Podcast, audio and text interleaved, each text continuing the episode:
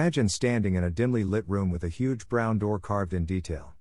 On opening it, you enter another room, lit in gold, with a tall roof downing somewhat Gothic architecture, housing long dining tables set for meals in polished crockery on either side, divided by displays of uniforms of four student houses as in a school. As you move ahead, standing are three figurines in cloaks and pointy hats behind a podium as if addressing the visitors. Hanging in doorways and hallways, you might see a snitch or two with their golden wings spread wide. This is the Harry Potter village in southeast England's Leavesden at the Warner Brothers studio where one can witness the making of the J.K. Rowling novel series inspired Harry Potter movies on the actual sets. The studio is split into the J and K sections, named after the author, housing various elements of the film. As you walk down further, standing tall is the mighty gate to Hogwarts placed in front of a blue screen with volunteers explaining the process of filmmaking and effects with demonstrations. The sets all come alive as visitors walk by classrooms, dorms and common areas with the potion mixing room and Hogwarts Castle's dungeons having various potions being mixed in pots, the scary monster book of monsters at play as if coming after you, and a feather dipping itself in an ink pot and writing something on a paper. At the studio, you can try a hand at riding the wizarding broomsticks surrounded by green screens while looking at yourself on a screen, experiencing flying around the town by night, and even learn some witchcraft in the one class using your favorite character's wand. The Diagon Alley, operated by a man standing at one end, feels realistic with the bank standing on a side. The joke shop, Weasley and Weasley brightly lit with a tall man at its entrance greeting visitors, and all other shops waiting for their clients to come in.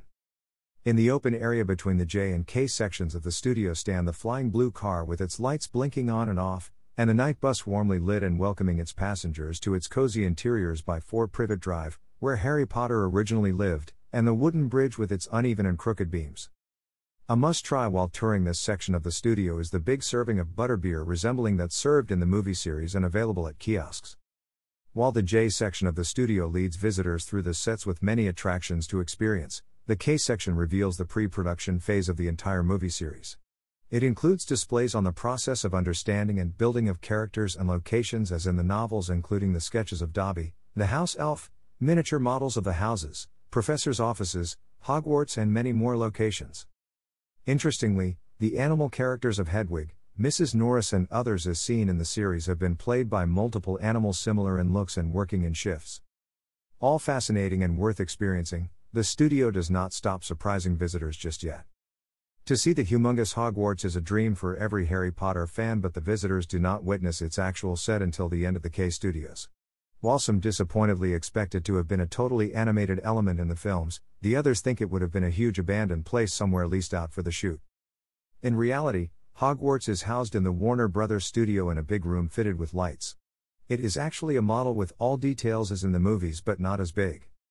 All its embellishments like the minarets, roofs, surroundings and lamp posts are real but all placed minutely in that relatively small Hogwarts that appears to be very big due to the cinematography and editing tricks employed. The lights around it keep alternating and changing the setting to that at the time of dawn, in the day, dusk, and then night. The lamp posts and lights inside Hogwarts even come on and go off as the setting changes. Towards the end of the day's tour around the Harry Potter village, visitors are treated to Ollivander, the wand shop with a number of shelves with colorful boxes containing copies of wands used by various characters to choose from, and Avon Honeydukes, a sweet shop in the movie series where merchandise can be bought from. While around London, a trip to the sets of the Harry Potter movie series must be on the list of every fan. It truly is magical.